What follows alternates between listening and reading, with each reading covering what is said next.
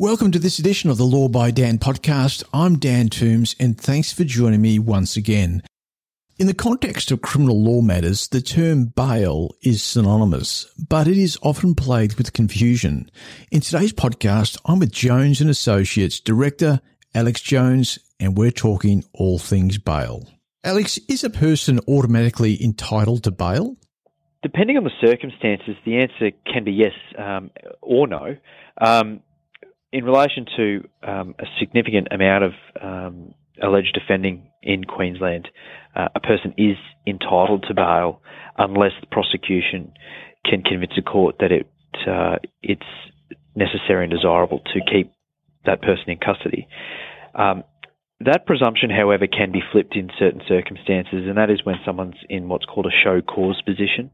Um, for instance, if they are alleged to have committed a, um, a violent crime with, with a weapon, um, or if they're alleged to commit crimes whilst on bail for other certain crimes, um, then the position can be shifted um, where the presumption is that they do not get bail unless uh, they or their lawyers can convince the court that it would be um, unjust um, for that person to be remanded in custody. What about uh, you know those circumstances where you know people don't apply for bail? What what's that all about?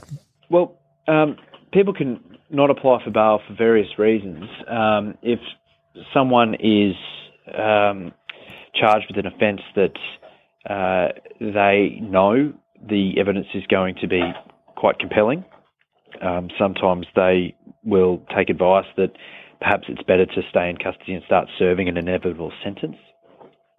Other times, uh, uh, people don't apply for bail uh, whilst they, particularly for more complicated or serious matters, whilst they uh, and their lawyers and potentially their family and friends get together um, relevant evidence um, or materials um, to formulate uh, a really solid, thorough bail application. So, for instance, uh, some people would like to offer to the court um, a, a, a, rehabilitation program to go into if they're granted bail. Sometimes that takes a bit of time, so uh, it can be the case that you wait a week or whatever the case might be for that re- for a, a, rehabilitation centre to um, provide written confirmation of a person's um, acceptance into the program um, before they make that application.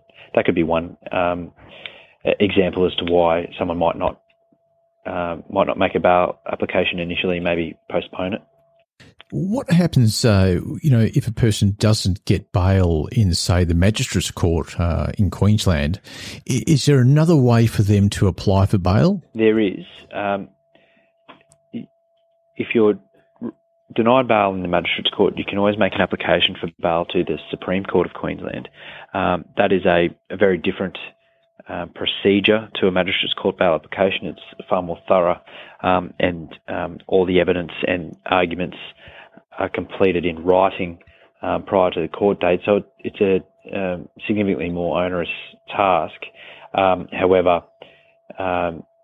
it, it is it is often a more powerful application because more time and effort is is taken to pre- um, preparing the application. Most of the time, magistrates court bail applications are very off the cuff. A person is arrested perhaps the night before or the morning of and wanted an immediate bail application made. So less information is often available to the lawyers at that time. Um, but yes, there is that that secondary option of a Supreme Court bail application. Is it the case that someone that wishes to apply for bail through the Supreme Court would sort of face significant delays in getting that uh, application before the court? No, fortunately, um, Supreme Court bail applications um, can be brought on quite quickly. Um, realistically, um, the delays regarding Supreme Court bail applications usually lie in the preparation of the materials.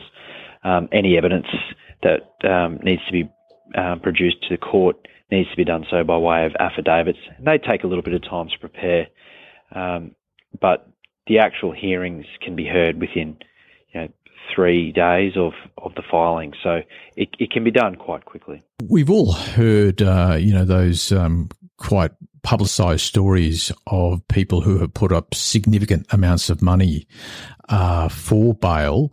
Is it always the case that someone that wants bail has to put up, um, you know, uh, huge amounts of money? No, our system's very different to, to the American system that um, people are familiar with usually on TV shows or movies, where um, there is a, a, figure attached to every bail, bail um, order.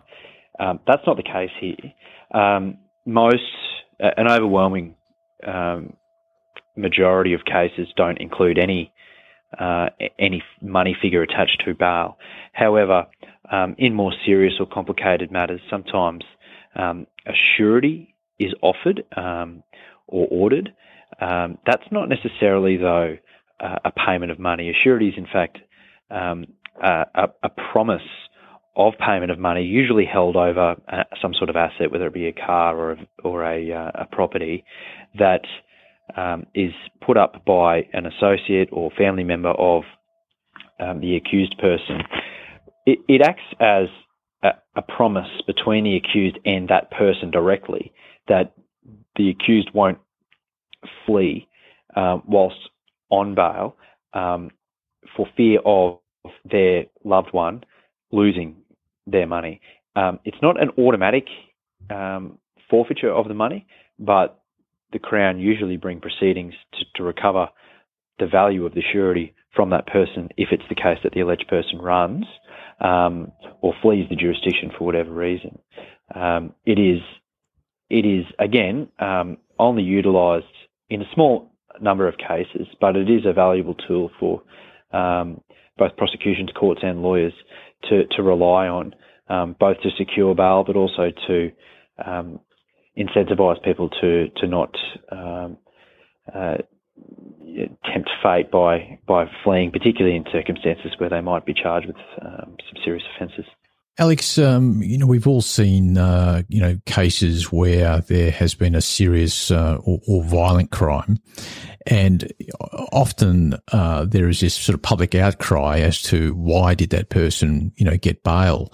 Um, why is that the case? Well, it's important to note that um, it's it's very easy for police or prosecutions to make uh, unsubstantiated claims about what a person did or didn't do uh, when they're charged with an offence. At, at, the stages of a, of a bail application, um, a lot of the time prosecutions aren't required to provide any evidence of what occurred, and the courts can rely upon um, a police officer's version of what they say they will prove at some point. Um, again, it's very easy to say that I'll be able to prove X, Y, and Z um, at an early stage of the matter, um, but uh, more often than not, um, that's not the case. So the media can quite easily cause outrage by suggesting that someone who's charged with a very serious offence ought not be granted bail. But uh, any person, no matter what they're charged with, is entitled to the presumption of innocence, and that means that it's not just that they're not guilty um, until they're proven otherwise. It's it's that they're not guilty unless they're proven otherwise, and um, if they can satisfy the court that their continued detention is not justified, um, and that they can mitigate any risk posed by virtue of the seriousness of the offence that they're charged with, and any other risk that the prosecutions um, bring to the court's attention, then they ought be granted bail. Um, it, it's also um, not well publicised, but many of the matters that people see in the media um, end up resolving either in far less charges than what people are originally charged with, or in um, total acquittals. So it would be a travesty if people, just by virtue of the charge that they're uh, alleged to have um, committed, leads them to spending, at times, years in custody for something that eventually um, it's proved they did not do. Turning things to a more practical uh, level, um, uh, is there sort of practical steps, Alex, that someone can uh, undertake to actually improve their chances of getting bail? Uh, unfortunately, um, hindsight um, is is not available to people who are in that situation. Uh, the most obvious step that you can take is to get a lawyer. Um, there are there are certain elements um, and preconditions in the in the Bail Act in the relevant legislation that that dictates what a magistrate or a judge must consider when when determining whether someone should be granted bail. Obviously, those things are not known to the general public, um, as you wouldn't expect them to be. So, uh, to not have a lawyer uh, at any bail application is is, is uh, very limiting to people because often they spend a lot of time talking about things that the magistrates or the judges simply um, aren't allowed to take into account. Um, other than that, um, again, just the advice of a lawyer as to what the relevant conditions to propose um, um, to the court in order to secure bail um, is very important. There are a number of conditions that can be put in place against people's bail to, in effect, increase their chances of getting bail. And if uh, without a lawyer, it's obviously again um, not wildly not wild, widely known um, what what can be offered and, and what um, conditions can be put in place to ameliorate any risk that the court might uh, be concerned about. Alex, you do a lot of work uh, across Australia. Uh, is there much variance in uh, in bail applications from one state to the other, or do they all sort of follow a, a similar flow? They they they all follow a similar flow uh, procedurally. Um, the different states have have different considerations um, that must be exercised. Those things are all contained within legislation, so that's the easier um, the easier part to adopt or, or adapt to. Uh, but the procedures throughout Australia are are very similar. Um, the presumptions I get to and against bail um, are very similar throughout Australia. Obviously, there are some um, changes in relation to the, the specifics, but um, yes, um, we do have because we all work in the same type of system. We do have very similar systems throughout um, and processes throughout the states. Um, last question. I'm assuming that people um, that that may be in custody uh, who, who, who aren't granted bail at that first instance in the magistrates' court.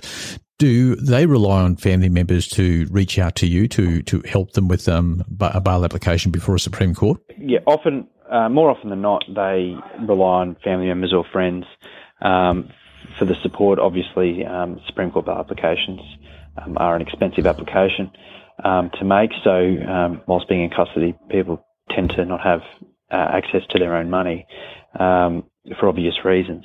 Um, other than that, um, there's also uh, referrals from, from other prisoners that that in, relation to to other to lawyers who might be able to assist them. So that's generally how it how it occurs.